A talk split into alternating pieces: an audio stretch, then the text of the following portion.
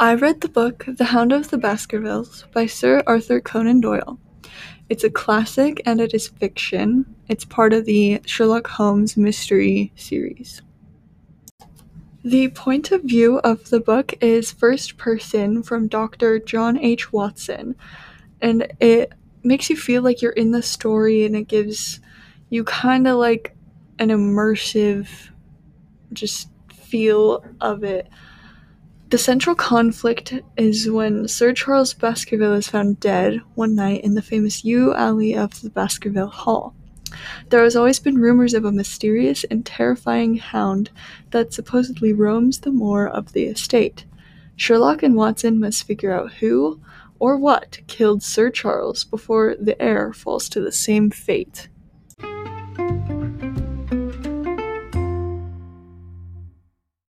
The characters of our story is Sherlock Holmes, Dr. John H. Watson, Henry Baskerville, Dr. Mortimer, and the Stapletons.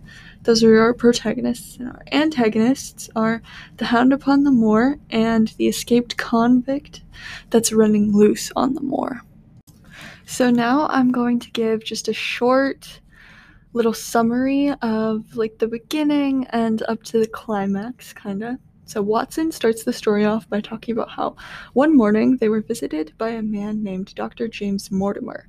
He told them of the death of Sir Charles Baskerville and the story of the Hound of the Baskervilles. In 1742, a man named Hugo Baskerville owned the Baskerville estate. He was said to be a wild, profane, and godless man.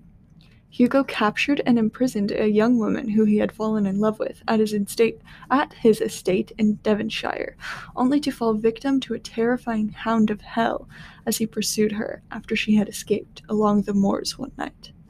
Ever since, Mortimer reports, the Baskerville line has been plagued by a mysterious and supernatural black hound. Sir Charles's only kin left was a man named Sir Henry Baskerville, and he has arrived in London to go to Baskerville Hall, but has already received a letter of warning and a theft of his left, left shoe. Agreeing to take the case, Holmes and Watson quickly discover that Sir Henry Baskerville is being trailed in London by a mysterious, bearded stranger, and they speculate as to whether the man be a friend or foe. Holmes, however, announces that he is too busy in London to accompany Mortimer and Sir Henry to Devonshire to get to the bottom of the case, so he sends Dr. Watson to be his eyes and his ears, insisting that he reports back regularly. Once they are in Devonshire, Watson discovers a state of emergency, with armed guards on the watch for an escaped convict roaming the moors. He meets potential suspects in Mr. Barrymore and Mrs. Barrymore, who are the domestic help at the hall, and Mr. Jack Stapleton and his sister Beryl, Baskerville neighbors. A series of mysterious encounters happen in short time there. Barrymore is caught sulking around the mansion at night. Watson spies a lonely figure keeping watch over the moors, and the doctor hears what sounds like a dog's howling. Beryl Stapleton provides an, a warning and Watson learns of a secret encounter between Sir Charles and a local woman named Laura Lyons on the night of his death. So, who is the real culprit? Well, you'll have to actually read the book to find out.